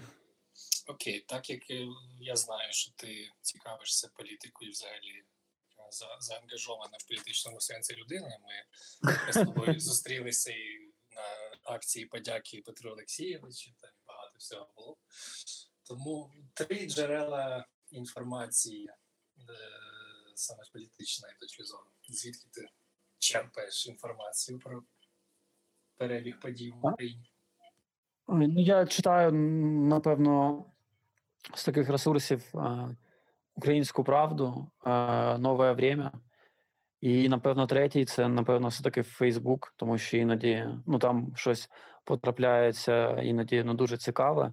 І ну, те, що не потрапляє там в традиційні ЗМІ. Але я думаю, ну, перші ці два. Хоча я ще ну, останнім часом іноді почав ловити себе на думці, що я іноді читаю щось таке дуже ну, що тягне, ну, типа, на блювоту, да, е, типа Страна.юа, я іноді заходжу. Ну, просто мені цікаво, ну, не те, що там цікаво, що там пишуть, мені просто цікавий навіть не контекст, мені цікаво, про що вони ну, типу, взагалі говорять. Тобто, що там е, на таких ресурсах може бути зараз темою дня, е, тобто, що там хвилює людей, які це читають, тому що їх, в принципі, досить багато в Україні. І іноді я заходжу дійсно на там на ту ж там Страну.юа і щось. Е, ну, звичайно, що це типу, не для аналізу. Ти просто ну, хочеш зрозуміти трохи той потойбічний світ, який, на жаль, є в нашій країні. Тому іноді ну, я відвідую навіть там цей сайт, і з такого, напевно, з такого огидного це все. Але ось страна ЮА іноді потрапляє в якийсь мій е, топ за переглядами. Ну та щоб не залишатися в бульбашці і розуміти, з- чим, чим думають люди, які голосують за ОПЗЖ. Це зрозуміло. А тут Гордон, тут Гордон ще пишуть в чаті. Да, ось іноді на Гордона я ще став дуже часто якось в цьому е, в інстаграмі потрапляти. І іноді да, Гордон це типу така ні- нікрофілія, ну яка ти ніби ну ти ніби думаєш.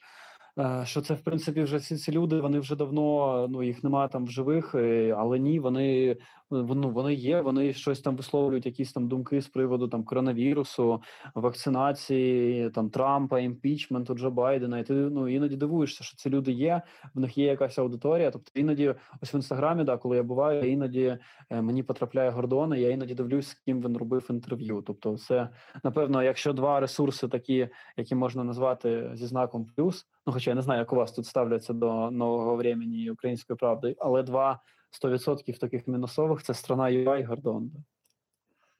Обама.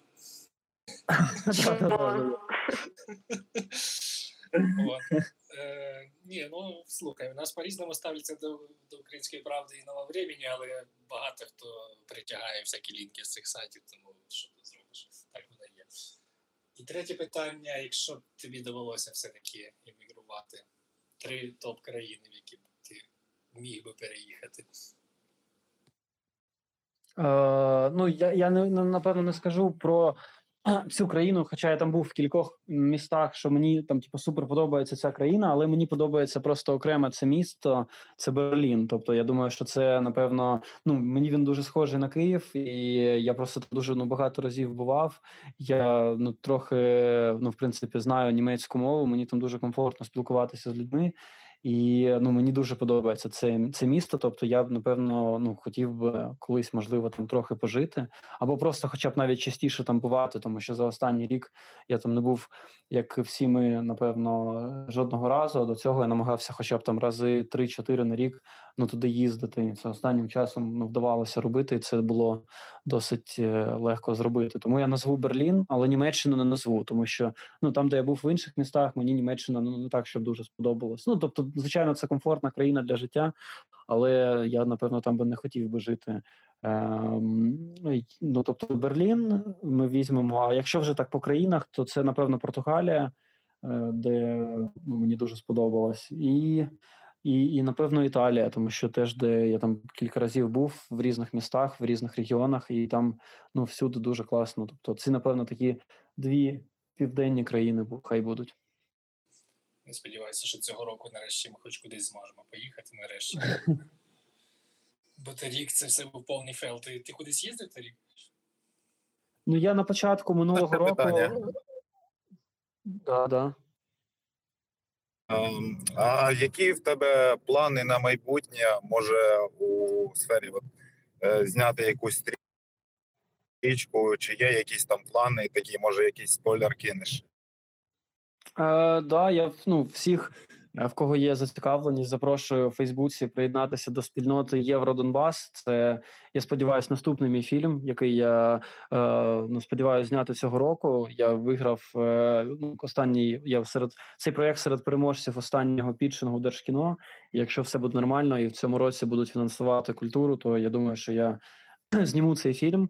Це історія, це історичний буде документальний фільм. Це буде історія про кінець 19 століття, коли е, багато європейських е, бізнесменів, підприємців з різних країн, з Бельгії, з Франції, е, з Великобританії, вони приїхали на Донбас будувати всю цю велику промисловість. І в принципі, це були такі перші там 40-50 років існування Донбасу до цієї жовтневої революції, коли цим регіоном по суті керували іноземці, і там були ну там було дуже багато українців, які жили на сусідніх територіях там Слобожанщини, е, Тавріди. Вони їхали туди на заробітки і залишались там жити і працювати, тому що там були нормальні умови.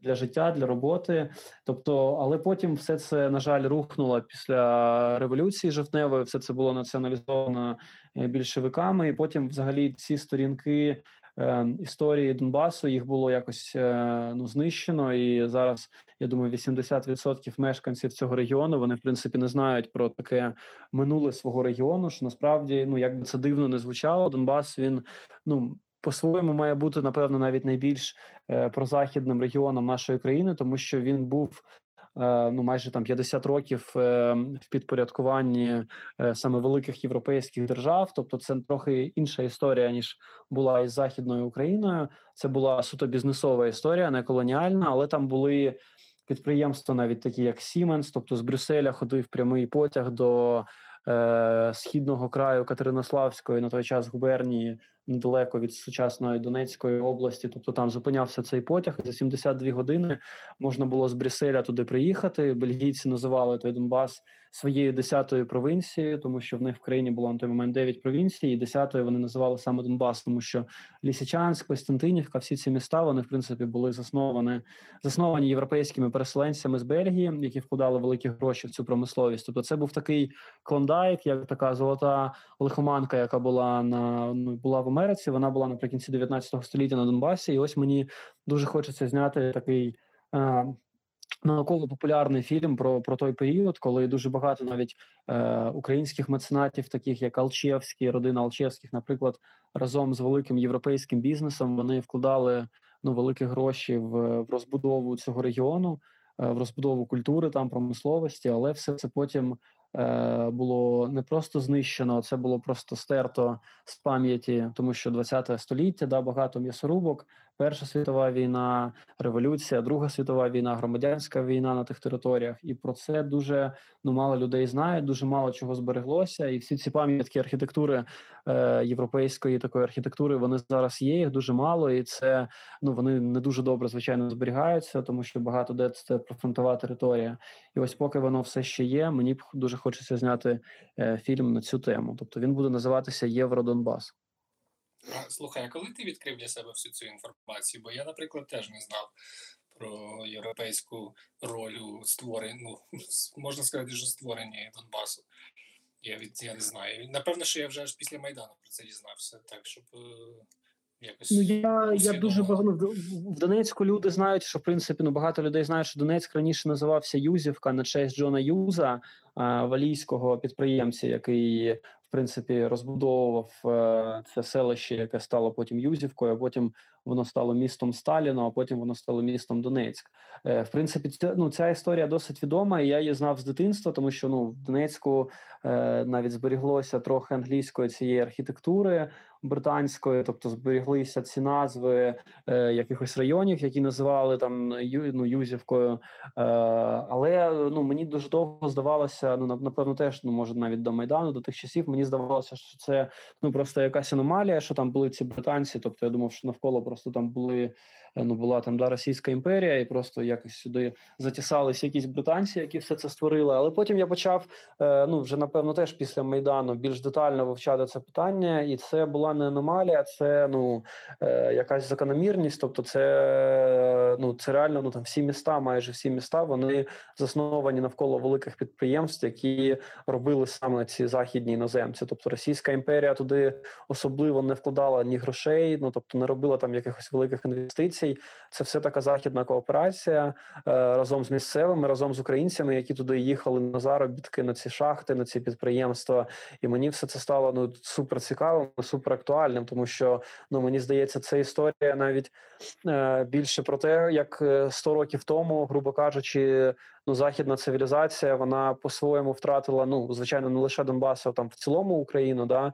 Е, і ми її там втратили. Але в принципі 100 років пройшло, і зараз ну історія ж ми знаємо, що вона іноді повторюється, і якось зараз, ну тобто, по суті, знову ж таки на Донбасі йде якась така цивілізаційна війна між східом і західом, між там да демократичним вільним світом і ордою, да і ну і мені здається, що це ну супер актуально зараз про це розповісти, тому що на жаль, ну місцеві вони всього цього не знають. Вони думають, що ці ці фабрики, заводи вони там дійсно були засновані там в 30-ті, е, там стахановцями і іншими е, хлопцями та дівчатами з радянського союзу. А все це було ну на 50 років раніше побудовано. Слухай, якщо ми вже до такої політичної теми перейшли, ти як ти для себе бачиш процес реінтеграції Донбасу? Ти про це думаєш? ну, я думаю, що це буде ну, типу, супер складно. Чим більше років проходить, тим ну, тим мені здається, це буде складніше. Е, Ну, можливо, на нас очікує те, що там багато хто бачив в фільмі Атлантіда, який нещодавно вийшов. Ну тому що я думаю, що ну якоїсь такої лагідної реінтеграції ну її вже не вийде. Ну на жаль, тобто, ну мені здається, вже це швидко все не повернеться, і ну як там кажуть, що ось там, наприклад, ну, ну наша наша армія, да наші військові там відвоювали там Краматорськ, Слов'янськ. і там повернулось нормальне життя. І, ну дійсно так і є, тому що я багато бував в тих містах. Е, Ну там все гаразд, але ці міста були в окупації там кілька місяців. А зараз, якщо мова йде там про Донецьк або про Луганськ, все таки це окупація. Ця окупація вона триває вже ну роками.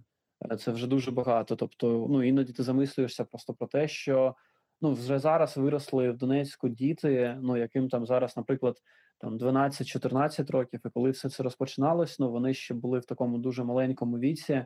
Їм там було по 5 років, по 6, Вони просто звичайно не відстрелювали те, що відбувається навколо, і тобто вони цю реальність можуть зараз сприймати і сприймають напевно лише через те, що їм говорили батьки, е, через те, що вони бачили на власному там телебаченні, про що вони спілкувалися в школах. І ну, якщо ці батьки ну не поливали там Україну брудом, і хоча б вдома в них була можливість дізнаватися якусь там правду, про ситуацію це вже дуже добре, але насправді ж багато родин, де е, ну і батьки такі, що да е, що краще б вони з дітьми не розмовляли на ці теми. Тобто, ну я до, до, до чого це кажу, що там насправді вже просто виросло ціле покоління людей, тому що сім років, ну навесні буде сім років, як все це розпочалося. Да е, виросло вже ціле покоління людей, для яких Україна це в кращому випадку просто сусідня країна. А в найгіршому вони знають про цю країну тільки якісь там погані речі.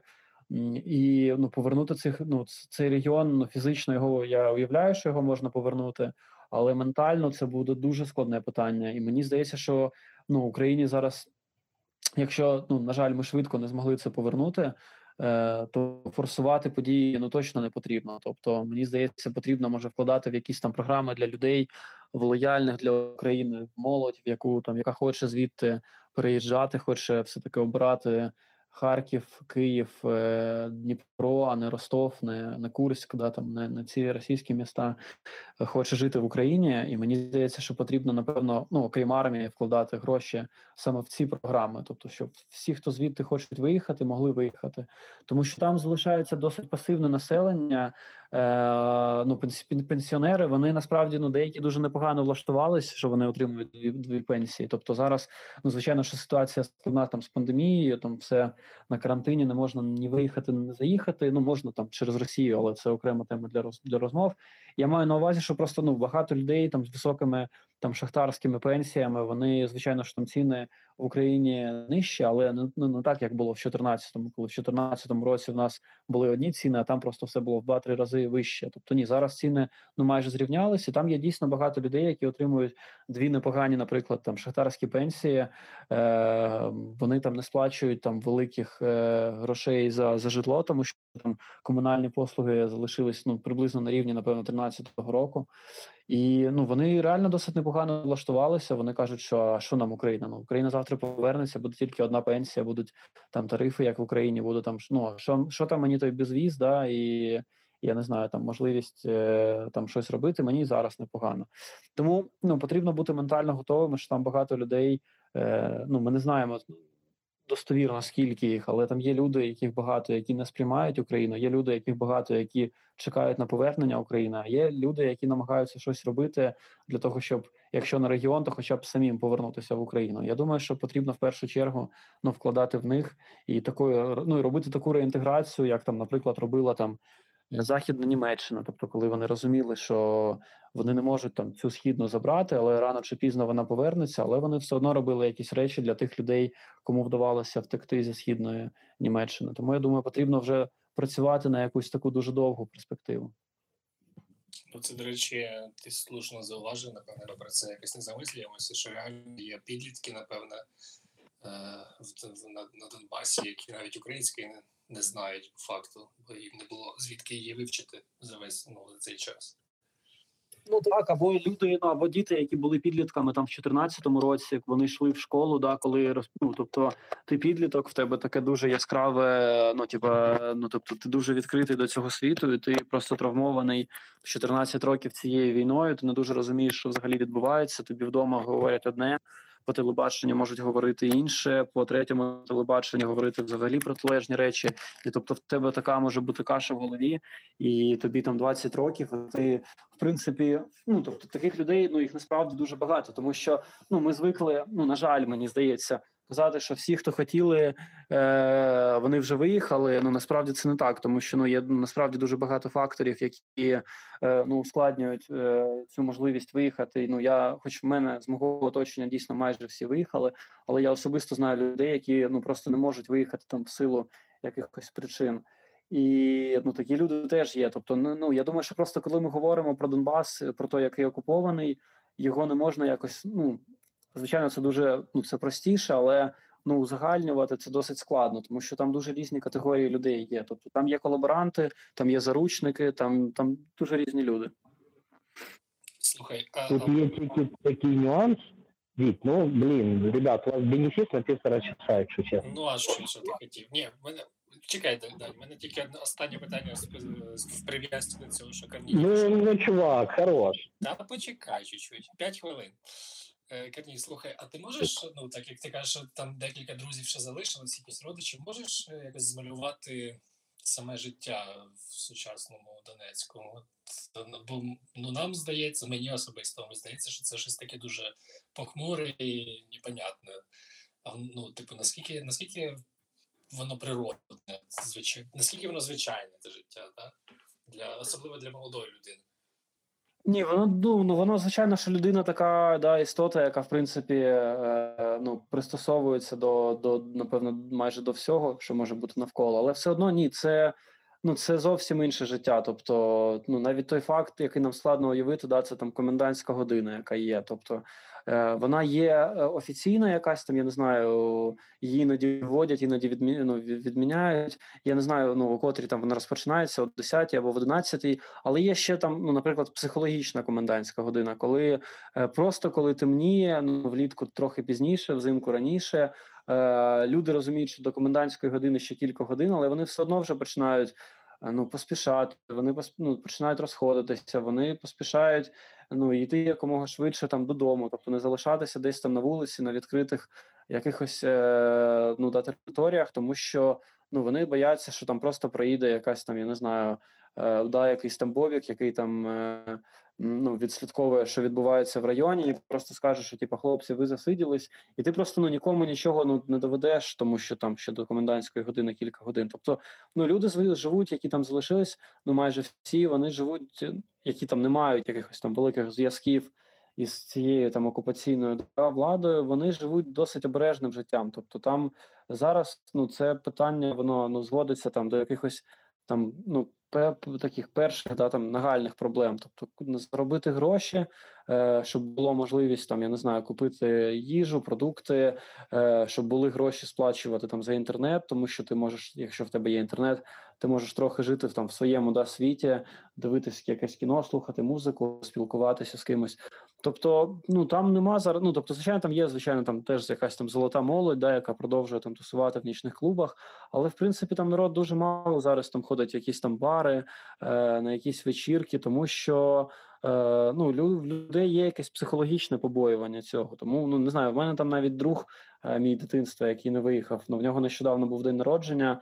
І я в нього, ну напевно, там вже скільки років питаю, як ти будеш святкувати. Він мені може завжди каже, що та зараз щось типу, святкувати, це таке, типу, я ну вдома з батьками, е, з, з дівчиною, тому що ну, звичайно, що він іноді виходить там кудись випити пива, посидіти в якомусь кафе, але все одно люди намагаються якось так жити. Напевно, як ми тут жили, ну там в часи там цієї да там пандемії, коли в нас теж були якісь обмеження, якісь обмежені були обмеження були реальні, якісь були е, вигадані, да, якісь ми там самі собі накручували. Мені здається, що там ну в цьому плані ну трохи трохи схоже, що там в людей є обмеження там пересування, обмеження щось робити.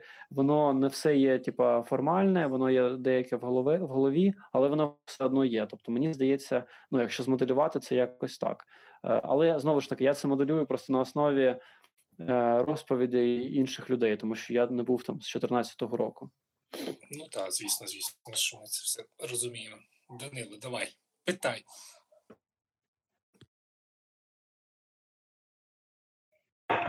А в мене не було питань, в мене просто була думка на тему того, що е, процес реінтеграції, от це типа буде дуже важко. Ну, з одного боку, типа, безумовно, але тут ще є такий нюанс, що коли розвалився Радянський Союз, я щось дуже не впевнений, ну, смутно пам'ятаю цей час, От, але пам'ятаю, що там всі були сильно в захваті від того, що буде незалежна Україна. Ну, певне, половина була зовсім не в захваті. От. І навіть не так, напевно, значна частина була інертного населення, а десь половина з неінертного була зовсім не в захваті. Але це ну якби нічого не поміняло.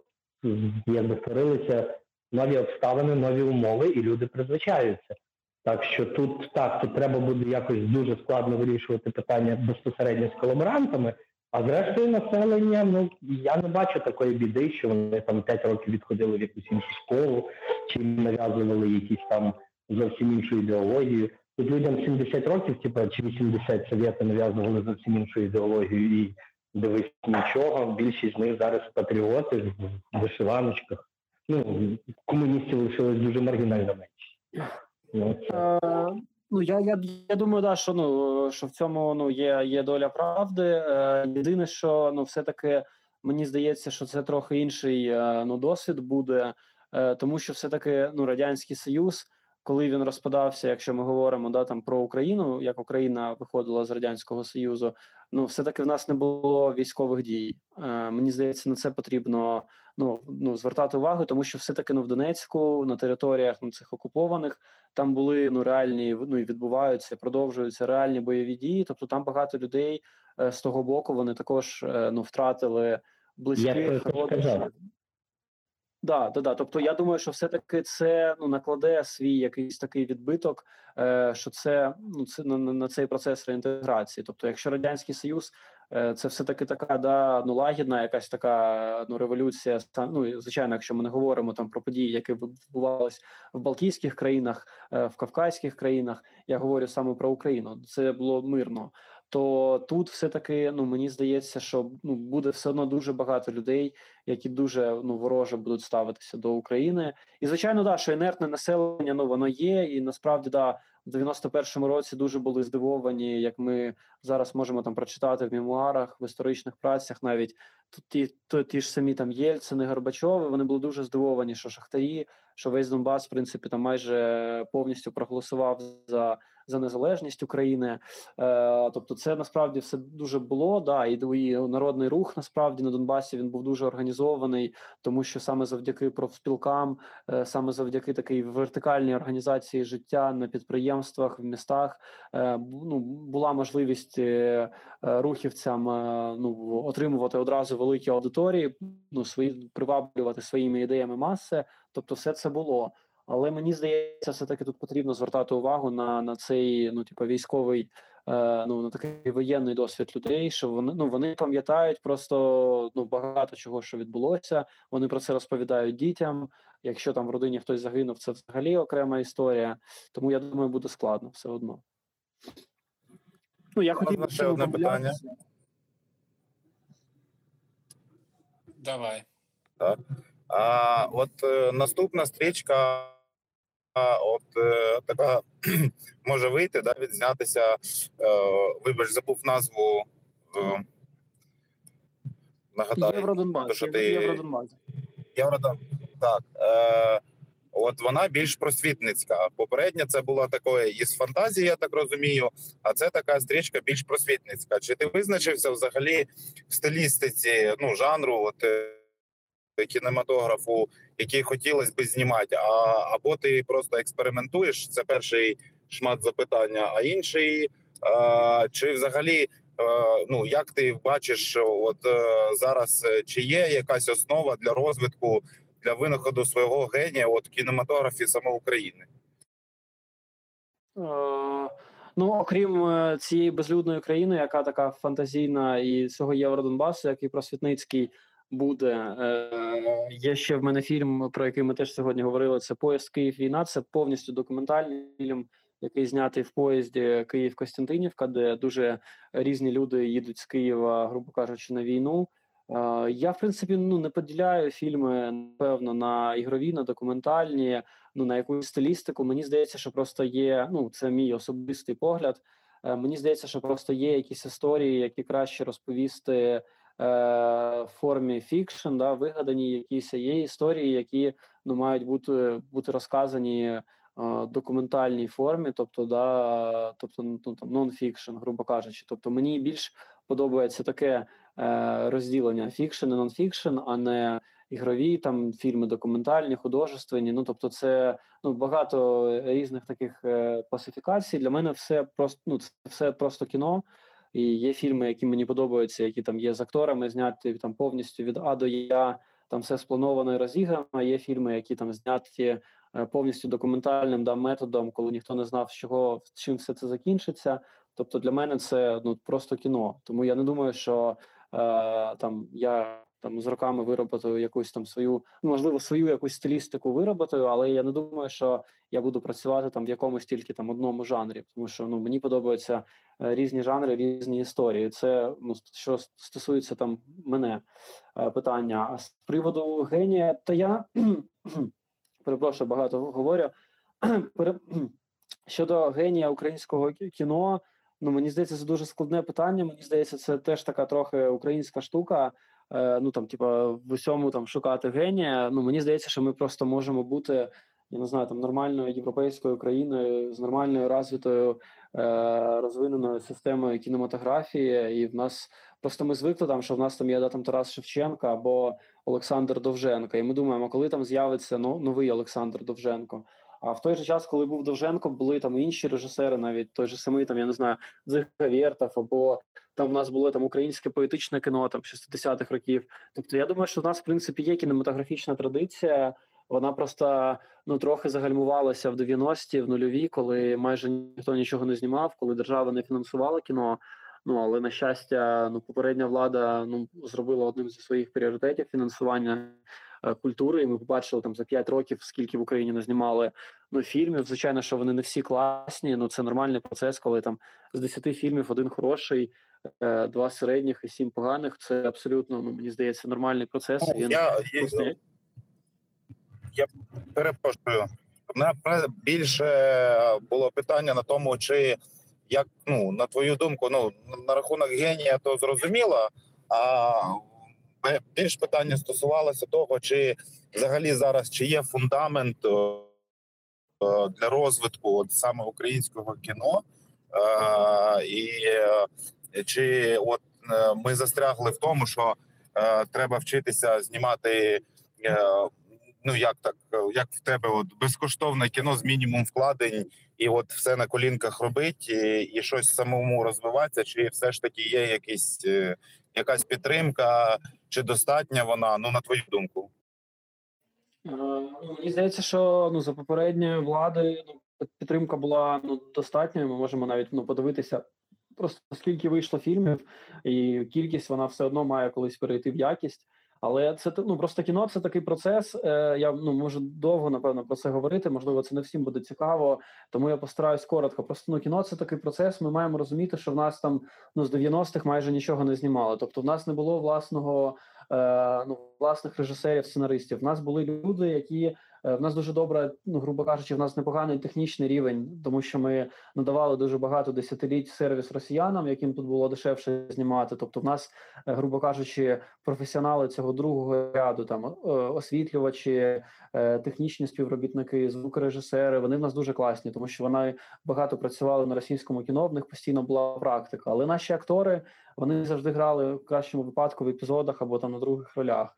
Наші режисери в кращому випадку працювали другими режисерами, займалися більш технічними справами на майданчику. Тобто, по нашим по сценаріям наших сценаристів нічого не знімали. Тобто, кіно це такий процес, е, який постійно, тобто, фундамент в нас 100% є. Але щоб він якось розвивався, він має розвиватися кожного року. Наприклад, минулий рік в нас повністю вилетів, тому що через пандемію держава особливо ну в мене особисто два рази зірвалось фінансування. Тобто я виграв е, один грант, потім другий грант в Україні на цей фільм Євродонбас, і все це було минулого року скасовано. Ну можливо, там один грант повернуть е, цього року, можливо, але тобто це було скасовано минулого року. і Минулого року в нас в індустрії ну стався такий простой, да, грубо кажучи, і кіно це така штука, в якій коли ти ну довго не практикуєш, довго не знімаються фільми, люди випадають з цих професій, і тому фундамент в нас є, але це ну потрібно постійно підтримувати. Мені просто здається, що нам потрібно йти за моделлю. Ну не потрібно вигадувати там велосипед, потрібно йти просто за моделлю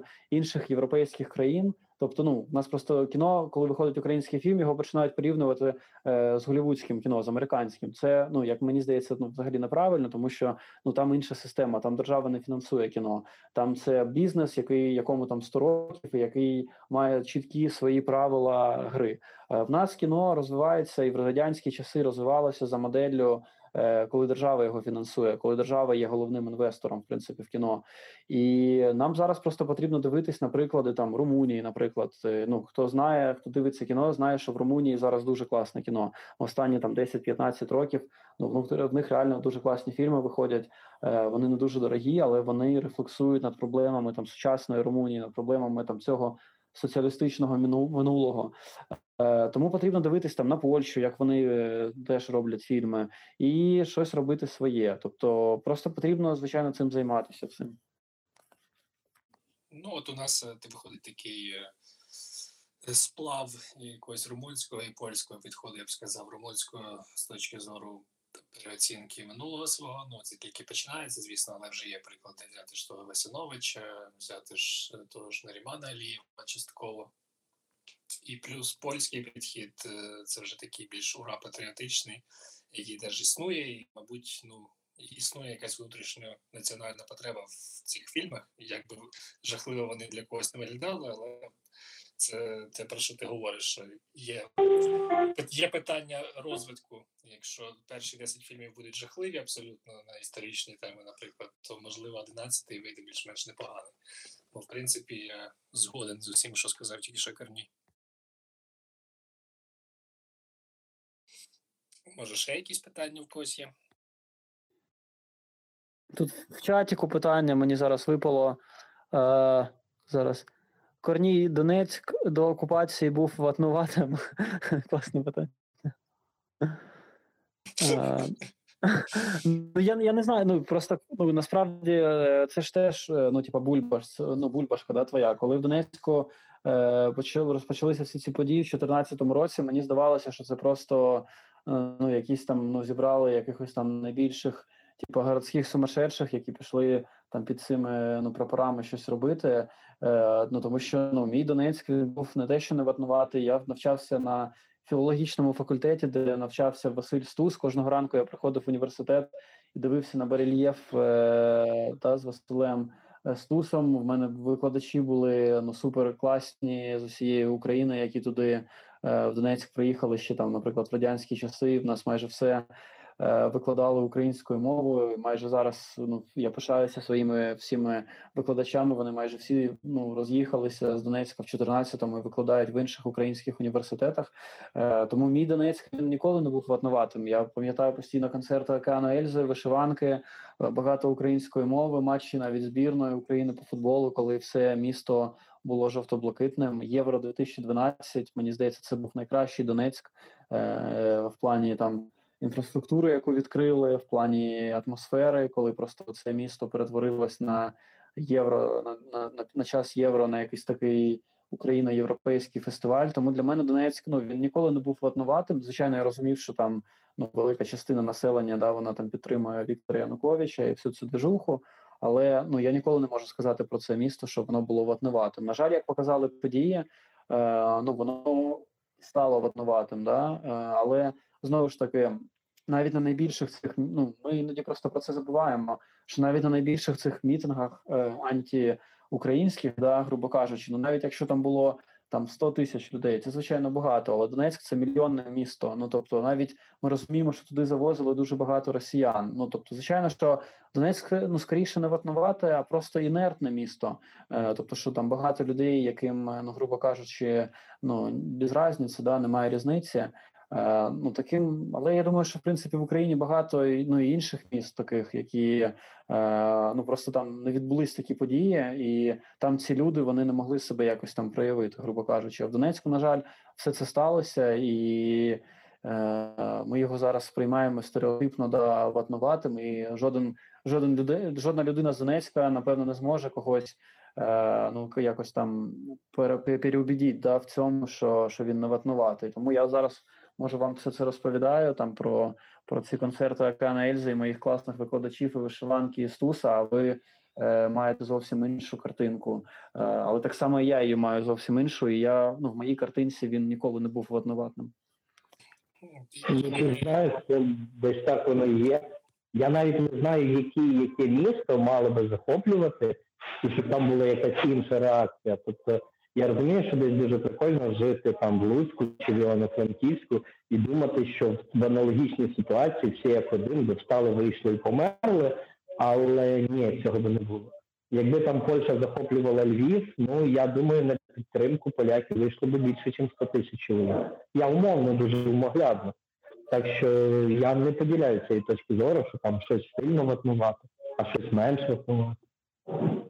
Ну, да, не треба забувати, що Львів був захоплений Радянським Союзом, в принципі, так що таке, причому двічі. Ну і не забуваємо одеські мітинги, який не вдався, якщо порівнювати з Луганськом і Донецьком. В Одесі могло статись так, як там, але все-таки люди там не були настільки інертні, як в Донецьку та Луганську. Е, Може, просто питання логістики було, Ярослав. Ну, Придністров'я є, не забувай. Питання логістики, я думаю, і в принципі концентрації інформаційних і будь-яких інших впливів, звісно, що на чомусь потрібно було концентруватися. Зокрема, Ну, Янукович був не з Одеси. та, це вже таке. В когось ще є питання до Корнії. У нас залишається всього скільки там? 17 хвилин, як не дивно. Ми стільки проговорили, аж самому страшно. Ну окей, Корній, тоді я тобі дуже подякую, бо це було реально дуже цікаво. Я думаю, що сподіваюся, що нашим слухачам це все сподобалося. Ти наш перший першопрохідець, як гість чату, так би мовити, бо це наш перший експеримент. Ми вперше записуємо цей чат. Не знаю, що там з цього вийде, але я потім перевірю. Ну, щось там воно кляться, але мені я не моніторю просто зараз. Але коли запис з'явиться, я скину, звісно, всім. Тому я тобі просто дуже дякую і, і радий був чути вперше, вперше в цьому році. Клас, я тобі теж дуже дякую за запрошення і дякую всім, хто е, приймав участь в цій нашій розмові. Мені теж було е, насправді цікаво ну, поспілкуватися.